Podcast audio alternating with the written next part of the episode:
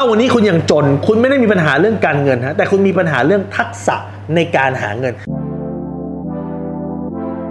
รู้รอบตอบโจทย์ธุรกิจพอดแคสต์พอดแคสต์ที่จะช่วยรับพมเที่ยวเล็บในสนามธุรกิจของคุณ โดยโคชแบงค์สุภกิจคุณชาติวิจิตเจ้าของหนังสือขายดีอันดับหนึ่งรู้แค่นี้ขายดีทุกอย่าง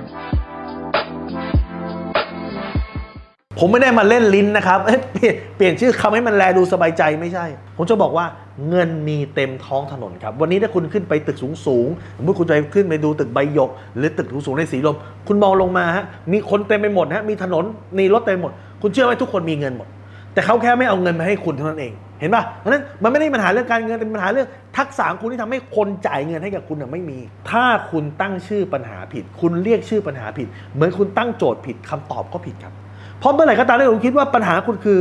ปัญหาการเงินที่คุณจนเพราะคุณมีปัญหาการเงิน คุณทำไงคุณจะทำทุกอย่างเพื่อสามารถได้เงินได้ โดยไม่ต้องเพิ่มทักษะ ไม่ต้องเพิ่มสกิลมีอะไรบ้างฮะเช่นทำงานชั่วโมงมากขึ้นปกติทำ8ชั่วโมงใช่ไหมครับ ได้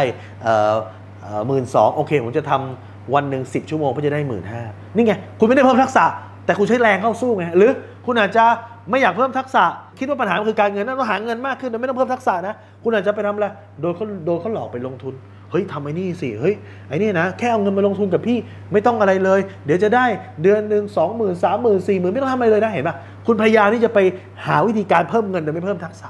หรือไปทำอะไรเล่นหวยเล่นลอตเตอรี่พยายามเพิ่มเงินโดยไม่ต้องเพิ่มทักษะ ซึ่งมันคือการแก้ที่ผิดทางครับมันเหมือนหมอวินิจฉัยโรคผิดอะคุณบอกคุณปวดท้องแต่หมอหมอให้ยาแก้ปวดหัวมาอย่างเงี้ย ให้ยาแก้ปวดแขน วินิจฉัยโรคผิดมันก็รักษาโรคผิดไง แต่ถ้าคุณบอกว่าโอเค ฉันไม่ได้มีปัญหาการเงินนะ แต่ฉันมีปัญหาเรื่องทักษะในการหาเงินคำถามคือเปลี่ยนไหมเปลี่ยน คุณจะคุณจะไปเพิ่มอะไรคุณจะไม่คิดว่าคุณต้องไปเพิ่มเงินก่อนเงินคือผลพลอยได้ คุณจะเพิ่มอะไรคุณต้องมาเพิ่มทักษะในการหา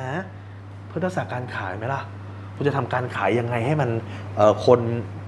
ซื้อสินค้าคุณมากขึ้น ปิดการขายยังไงปกติ มา 10 คนปิดได้ 3ทำไงว่าถึงจะสามารถมา 10 คนปิดได้ 5 ทักษะเรื่องการอะไรการทำ content ไหมล่ะ ทักษะในการหาเงินทำไงให้สามารถเขียน content script content ที่สามารถป้ายยาให้คนสามารถมาซื้อได้ ทักษะเรื่องการอะไรอาจจะทักษะถ้าเกิดคุณมีทักษะในวิชาชีพของคุณ ทักษะในการรักษาเป็นหมอมาเพิ่ม skill ในการรักษาเพิ่มมากขึ้น เห็นไหมคือปัญหาของคุณไม่ใช่ปัญหาการเงิน แต่ปัญหาคุณคือปัญหาคือทักษะ ที่คุณใช้หาเงินยังอ่อนอยู่ แค่นั้นเองครับ